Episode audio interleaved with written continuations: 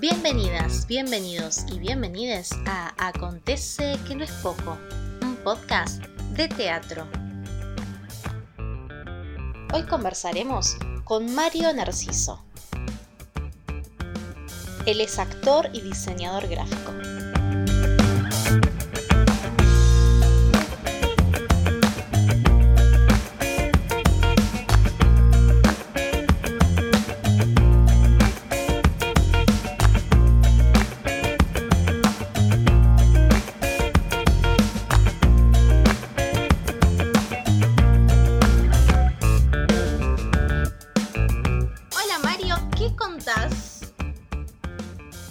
¿Cómo andás? Primero gracias por invitarme a este espacio, que está buenísimo, así que yo feliz de la vida de poder ser parte. Ay, gracias. Y en cuanto a qué cuento, y mira, te cuento lo que hice hoy.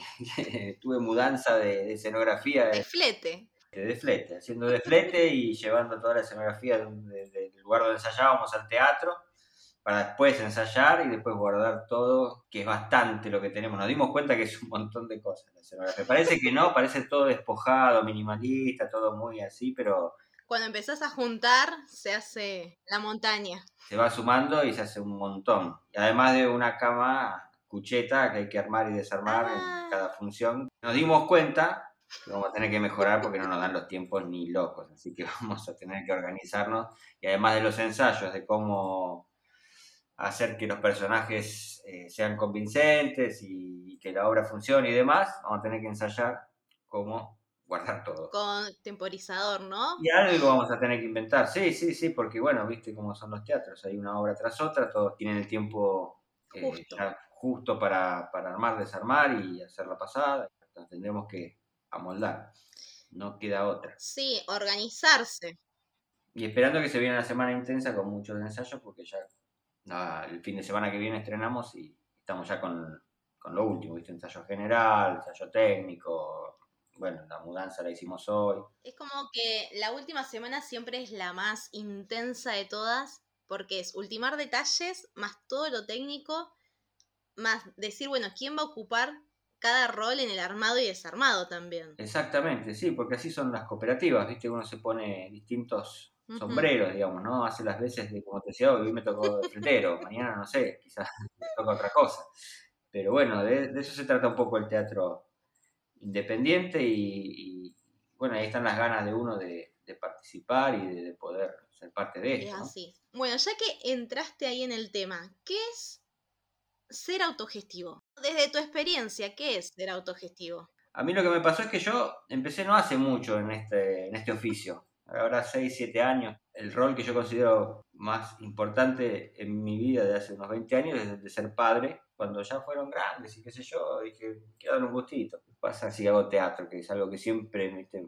tenía el bichito ahí que, que Ujú. dando vueltas y nunca me animaba a tomar la decisión. Hasta que me decidí y cuando me decidí me metí de lleno porque como que me atrapó. Y entonces, básicamente, lo que te diría en cuanto a la autogestión, yo empecé con entrenamiento. Y el entrenamiento me ayudó a darme cuenta de un montón de cosas que me faltaban. Me acuerdo que Luz Parazón, mi primer Hmm. entrenadora ahí en el estudio Julio Chávez, trabajaba conmigo el tema de los nervios que me aparecían en el cuerpo. Yo pensaba que las pasadas las hacía bárbaro, qué sé yo, que se cuánto, no.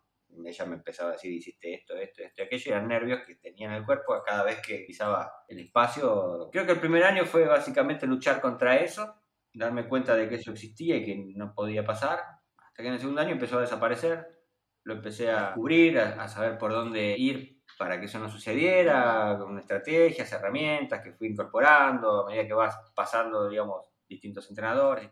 Cuando los nervios desaparecieron, dije, bueno, capaz que puedo hacer una obrita de teatro o algo, algo chiquito, y empezaron a aparecer obras de teatro en las cuales me fueron convocando. ¿Te fueron convocando desde cooperativas o desde grupos que vos ya conocías a los que actuaban? Entonces, no sé, era un grupo de amigos o compañeros. Las primeras se dieron por espacios donde yo entrenaba. Ujú. Después empecé a entrenar actuación frente a cámara, que era otra cosa que también me, me interesaba y es muy distinto a lo que es teatro. Un lenguaje totalmente diferente. Totalmente distinto, donde el teatro haces todo un grande y exagerado para que te escuche el del fondo, en la tele tenés que hacer todo chiquito y acotado para que no se note que estás actuando, sino que, que se vea algo creíble, digamos, ¿no? Sí, natural. Exactamente. Y en uno de esos grupos me convocaron a participar de un estreno en la calle Corrientes, una comedia, con el grupo de la gente que participaba ahí de los cursos. Y a partir de ahí se empezaron a sumar, me fueron recomendando, o aparecieron posibilidades, o apareció una, una propuesta y yo mandé mi currículum, y, y apareció de todo.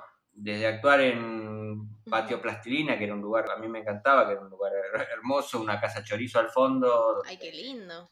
Sí, nos dejaban hacer las obras que a nosotros nos gustaban, cosas que yo escribía, fueron mis primeros pasos en cuanto a, a dramaturgia también. Y empiezan a aparecer posibilidades, ¿no? Y, y bueno, yo le decía que sí a todo, porque la verdad que, claro, yo quería actuar, a mí lo que más me divierte es estar en un escenario, estar en el proceso, ¿viste? De poder preparar una obra, de, de los ensayos, de, de- de estar en toda esa dinámica. Entonces, cosa que aparecía me mandaba y me encontré en un año, en el año 2019, que hice 10 obras en un año. Wow, es un montón. Sí, fue muchísimo y ese año dije, bueno, esto no va más. Creo que también 10 obras, con todo lo que eso conlleva, más obviamente, ¿no? La casa, la vida personal de, de uno, Sí, te termina agobiando tanto, ¿no? Como esto de, de que capaz no lo terminas disfrutando sí, sí. sí. a ese proceso por todo esto de, bueno, tengo que cumplir con el horario Claro. ensayos, tengo que hacer esto, tengo que aprenderme la letra, tengo que ir, venir.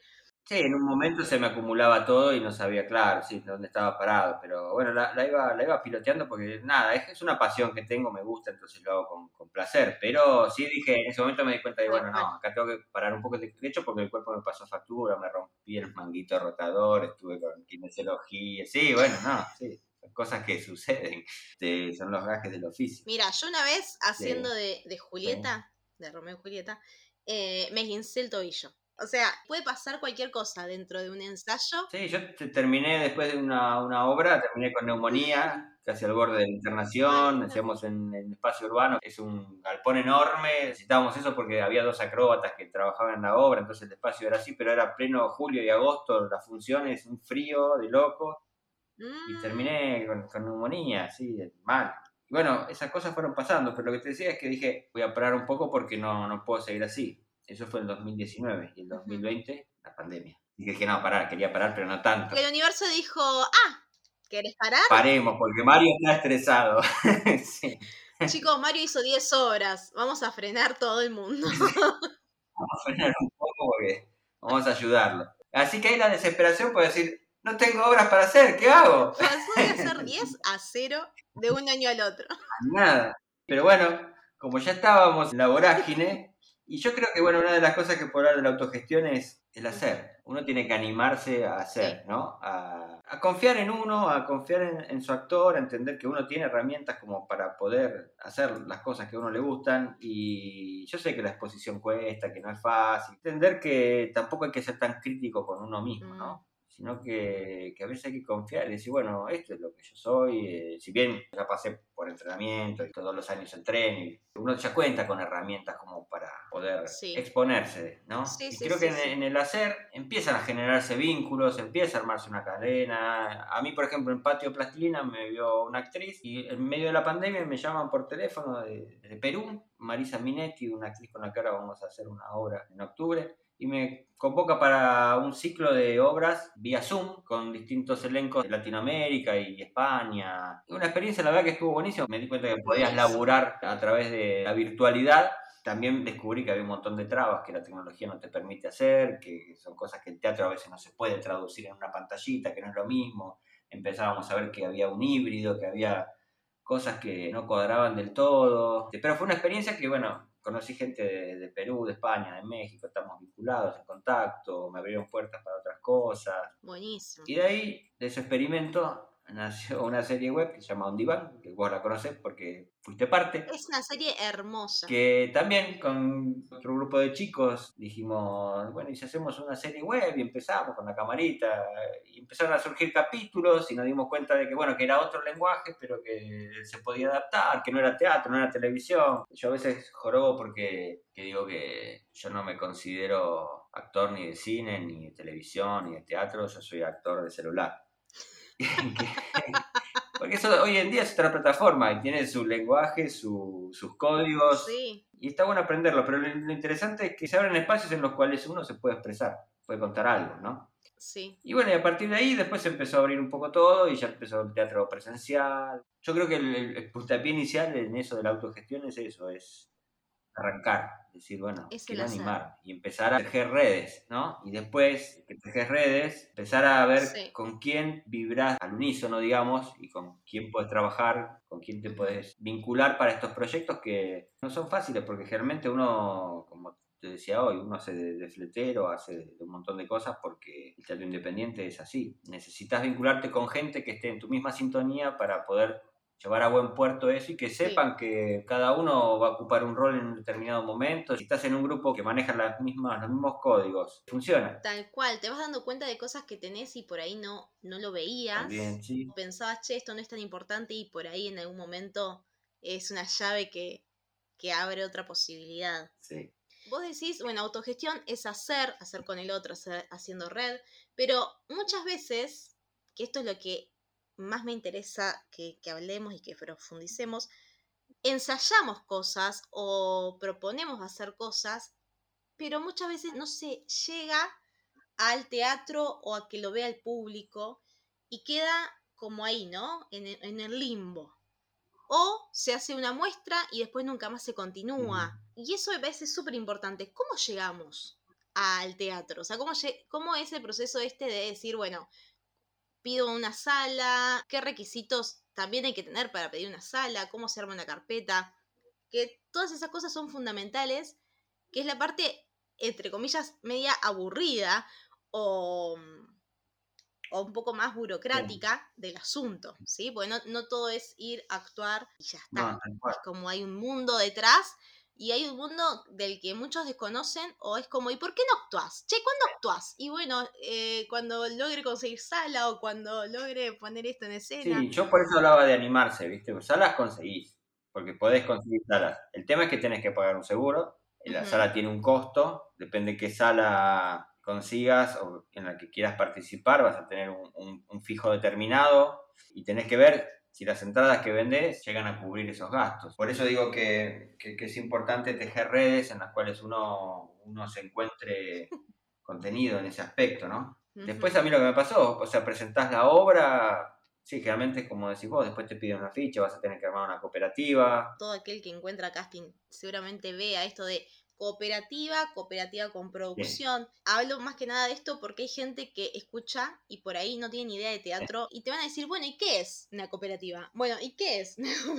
¿Qué diferencia tiene una cosa con la Sí, otra? bueno, la cooperativa es cuando se junta un grupo de personas y que va a representar la obra, digamos. ¿Eso lo, lo registran o no? se registran actores, realmente te lo va a pedir el teatro, que vos tengas la cooperativa, porque después cuando se hace la recaudación todo se, se presenta en actores y ahí se distribuye los distintos porcentajes, que generalmente las salas manejan un 70-30, se hace el famoso borderó que le llaman, Bordero. borderó, en donde están todos los, la, la venta de las entradas, un porcentaje le corresponde a cada uno, bueno, eso se, se presenta en actores y bueno, eso se va dividiendo. Y la cooperativa también tiene que tener un responsable, un representante, y después está, generalmente las cooperativas en las que participo yo es, es un punto para cada uno, y los porcentajes son iguales, pero después hay cooperativas en las cuales hay determinados roles que tienen más de un, de un punto, un punto se refiere a- porcentaje que le toca a cada uno de, de lo que es la recaudación. Claro, por ejemplo, si sos actor o si sos actor y director, ahí tendrías dos puntos. Exactamente. Entonces,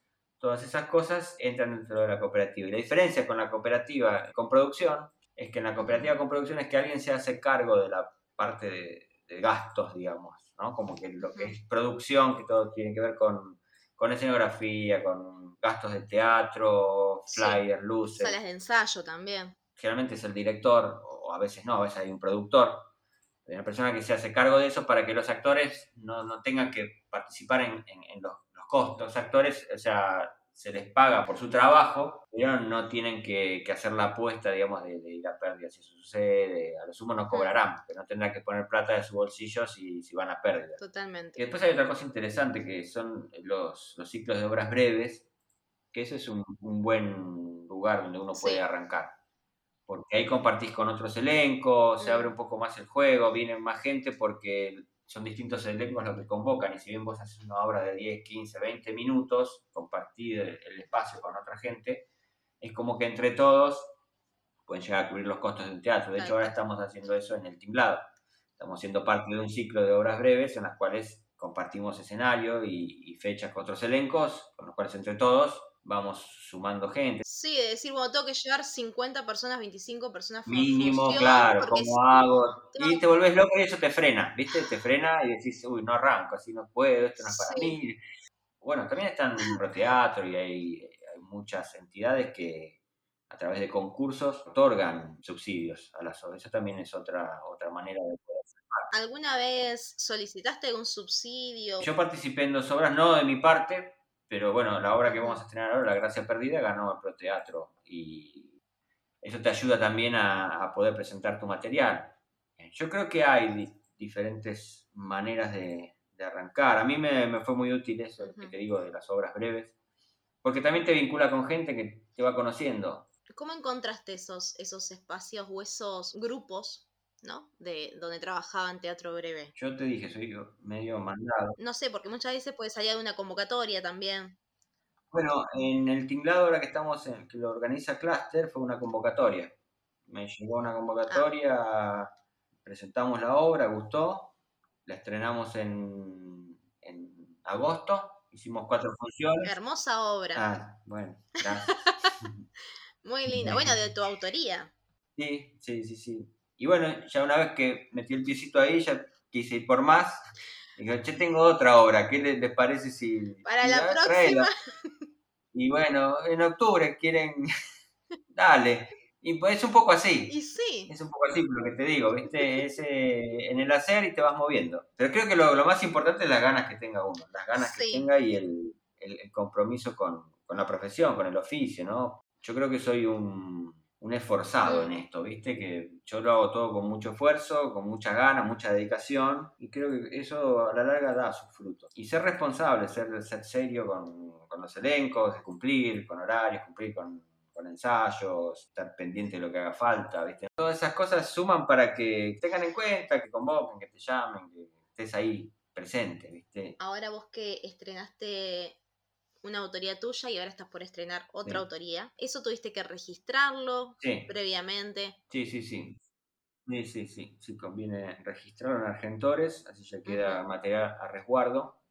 El tema de Argentores es que vos podés estrenar, eh, vos podés registrar obras estrenadas o obras a estrenarse, no, no podés poner en custodia material, decimos, yo tengo esta obra, la quiero registrar, Eh, no, eso lo tenés que hacer eh, derecho de autor. Sí, sí, una vez que vayas a estrenar, sí. Claro, eso lo puedes hacer en derecho de autor, en, dere- en derecho de autor, que por propiedad intelectual, vos podés, Bueno, yo, yo hice eso. o sea, lo dejás a resguardo y por dos años sabés que ese material está cubierto, pero cuando tenés fecha de estreno, ahí ya lo podés registrar en Argentores. Es un trámite que se puede hacer eh, online. Tal cual. en poco tiempo ya lo tenés registrado y habilitado para que también todas las regalías o, o cuestiones que tienen que ver con, con el 10% que cobra el autor te lleguen. Sí, lo mismo si pedimos una obra, ¿no? Esto de pedirla eh, en Argentores y no hacerla por, por atrás. Sí. Eso me parece también fundamental, ¿no? Como me parece que, que toda esa parte burocrática que No, muchas veces no, uno le escapa es fundamental para tener las cosas también Sí. claras. Sí, porque tampoco escaparle porque tampoco es demasiado engorroso. A ver, nosotros hicimos Esposos y Esposas, que era una obra que me convocaron para hacer y hubo que pedir los derechos en Argentores, Sí. hubo que contactar a la viuda del autor porque el autor ya no, no vive. Nos dieron el ok y en cuestiones de una o dos semanas ya teníamos la autorización. A lo sumo que la obra no esté disponible, no vas a tener problema. O sea que eso e- es importante hacerlo y está bueno también hacerlo por el autor en sí, ¿no? Para reconocer el, el- Sí. el trabajo que hizo en su momento. Bueno, a mí me pasaba en Mm. Tandil que allá era todo más, un poco más relajado. Sí, los derechos de autor te los pedían, pero después era más relajado con respecto a el seguro de sala o pagarle al técnico aparte. Eso, bueno, por lo menos hasta que yo me mudé acá, no pasó y, creo que no pasa todavía, ¿viste? Y cuando vine para acá y empezamos a actuar acá, yo me sorprendía mucho con respecto, ¿no? A esto del seguro de sala. Y me parece que esas cosas están buenas saberlas. Y hay muchas salas que también te cobran el ensayo general o si querés tener otro, o uno te lo dan gratis y el otro si querés tener otro más, tenés que pagarlo. Me parece que esas cosas que uno muchas veces desconoce y que en el andar en el ir haciéndose el camino, va descubriendo, ¿no? Y también esto de nos vamos aconsejando unos a otros qué nos conviene, qué hay que hacer, ir ayudándose entre, entre compañeros también, entre colegas. yo creo que es clave, yo lo veo mucho en actores, ¿no? La, el sindicato y la asociación de actores, cómo se preocupa también por nuestro oficio y, de alguna manera cómo nos cuida. A mí me, me sorprendió que de Sagay me llamaron en pandemia para ver si estaba bien, si estaba bien de salud. Al principio, ¿viste? Me, me llegó un llamado de una actriz, me llama, soy tal, qué sé yo, me dice, ¿cómo estás? Bien, yo no entendía, ¿viste? De, salud, digo, queremos saber, estamos preguntando, ah, bueno, sí, estamos bien en casa, encerrados, pero bien, bueno, bueno, es importante, cualquier cosita se comunica. Y sentís como que hay alguien atrás que está, ¿viste? Me pareció un gesto muy lindo. Hermoso. Sí, pues sí, bueno, alguien me está, me está cuidando. Es hermoso. Sí, pero a, la vez te sentís respaldado porque, bueno, también las veces que tuve que participar en televisión o, me ha tocado, también tuve que llenar planillas y hubo un delegado que vino a ver si estaba bien la planilla. Hay gente que se encarga de que el dinero que te corresponde te llegue. O sea, hay todo un sistema que de alguna manera te contiene porque es una profesión muy, muy difícil. Que haya alguien que, que, se, que se preocupe, de hecho que en las cooperativas vos tengas que, gestionarla y tengas que registrarla, y bueno, también implica algo de que eso va a quedar asentado en algún lado, que tampoco no es todo tan de palabra. A veces es medio arduo, pero me parece que, es lindo porque también va quedando registro de tu camino. Y me parece que eso es genial. Sí, sí, por lo menos sos parte de algo, de algo que, que, que, que, un sistema que de alguna manera eh, te contiene. Si no, sería también mucho más difícil. Que para mí eh, hay, que, hay que animarse, hay que animarse y arrancar. Y como decís vos, ¿viste? no ponerse las trabas, decir, bueno, tengo que hacer la sala y esto. Porque hay salas que no cobran seguro, hay, ¿viste? ahora, si vos me decís, bueno, no quiero estrenar en Cervantes, porque mi obra, bueno. también uno tiene que eh, entender de que qué es lo que quiere hacer uno con su actor, ¿no? A mí lo que me gusta es subirme a un escenario, y ya te digo, desde un patio de una casa chorizo hasta un teatro de calle corriente, lo que sea, yo me subo y lo disfruto. Este, y hago la experiencia, para mí está buenísimo, porque mi objetivo es poder expresarme a través de la actuación o de la dramaturgia, que es lo que a mí me gusta. Entonces yo cada huequito que encuentro trato de decir, bueno, esto está bueno, vamos, vamos a ver. Y porque veo si mis obras funcionan. Que hay que trabajar, que hay que... Que falta trabajar. Bueno, de hecho, todas estas obras que estamos haciendo ahora yo lo tomo un poco como, una especie de laboratorio, ¿viste? Mm. Porque antes de llegar a... de lo que escribí a lo que va a llegar al estreno, ahí va a haber una diferencia, pues ya fuimos puliendo el material con los chicos un montón. Bueno, de hecho, estamos bueno, con Mariela Compañucci, con Javi Roldán y ahora Marisa Minetti. Estamos trabajando sobre los textos y, encontrando cosas que no están funcionando, agregándole otras. Y, después del estreno, quizás también se transforme la obra, porque ver cómo reacciona el público, cosas que vos pensabas que funcionaban, no, y, vas puliendo tu material. Totalmente, sí. Eso también da, da la posibilidad de ir transformándose e ir creciendo. Porque si yo me quedo solamente en, bueno, esto es lo que yo escribí y se respeta esto, o esto es lo que yo voy a hacer y no acepto las otras propuestas, o no escucho, o me quedo encerrado en mi idea, generas ahí una traba de no crecer y de no dejar que fluya también el trabajo con el otro. Y me parece que justo estamos en un, en un mundo, ¿no? En el mundo actoral, estás en un plano de, de crear con el otro, o sea, es muy difícil si te cerras solamente a tu idea y a tu pareja. No sé si es más difícil, no sé, yo no, no quiero generalizar porque hay gente que, le funciona de otra manera. A mí me funciona haciendo con, el otro. De hecho, eh, bueno, ahora con Mariela Compañucci ya mm. es la segunda obra que, que hacemos breve y, como que con Javi se dio un buen vínculo y como que tenemos ese grupito ahí que, estamos viste viendo a ver cómo movernos y, ver de hacer otras cosas con otros proyectos. Y, porque está bueno porque funciona, hay buena química, eh, confío mucho en la mirada de ellos dos y está bueno. A mí me parece que la manera de, crear es así. lo que digo siempre que me sale realmente desde adentro, no lo digo ni por decir ni nada, pero de hecho se lo dije a Mariela antes de salir de escena, digo, bueno, a disfrutar, porque se trata de eso, los nervios que queden afuera, uno tiene, si está haciendo todo esto, digo, hice de fletero a la mañana, le hice el ensayo, guardé todo, es porque en un momento quiero transitar esa hora que voy a hacer y disfrutarlo en el escenario y hacer lo que más me gusta, que es, que es actuar. Sí, vivirla, ahí, presentes. Sí, y sí, olvidarse un poco de cuestiones técnicas que sí, que son válidas, que, pero que uno a veces lo abruma, así como te abruma el hecho de decir tener que llenar 10.000 formularios, porque a ver, esas cosas también te juegan en contra. Sí, pero creo que la técnica la tenés, por algo no, se prepara antes, la técnica es antes. Cuando llegas ahí es romper con todo eso que venimos y listo, ya está, está incorporado. Supuestamente lo tenés incorporado. Eh, entonces que no sea un peso enorme a la hora de querer subirte a un escenario, eso es lo que digo, ¿no? Sí. Eh, uno quiere, sí, uno quiere siempre hacer la, la mejor performance posible, sea la mejor pasada. A veces sale, a veces no sale, hay días que no son iguales a los otros de hecho, nosotros hicimos cuatro pasadas de, la obra, eh, porciones de tiempo en el tinglado, y las cuatro fueron diferentes. Eh, no sé, ni mejores ni peores, pero hubo unas nervios que en otras no. y eso sí, porque el, teatro se trata de eso. Se trata de eso. Estar ahí, presente.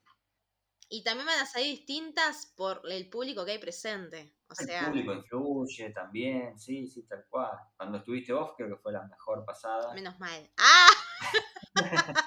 Lo mínimo que esperaba. Sí, nos ayudó mucho el público.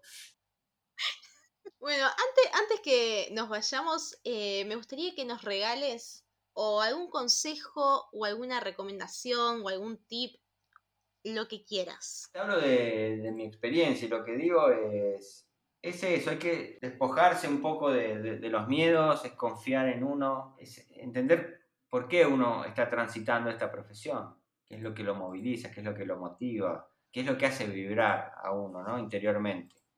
Y que siga esa vibra para, llegar al destino que quiere llegar. Me parece que hay que, hay que animarse, que hay que animarse, hay que, todos tenemos un color distinto, todos tenemos algo que aportarle a este oficio. Eh, vos ves los distintos actores, los conocidos, lo que no tanto, como uno que está por ahí dando vueltas, todos tenemos algo que podemos aportar a esto. Si hablamos de una, comunidad o, de algo que nos vincula y de hacer en conjunto, es mostrar esos colorcitos que, que nos vienen bien a todos, que es lindo, es lindo tener gente que esté mm. transitando por esto y haciendo cosas. Esto fue Acontece que no es poco, un podcast de teatro. Si quieren saber más sobre Mario, pueden seguirlo en su Instagram arroba mnarciso28. Mi nombre es Deb y pueden acompañarme siguiéndome en Instagram arroba deb.andolfati, donde podrán conocer más sobre mi contenido. Hasta el próximo episodio.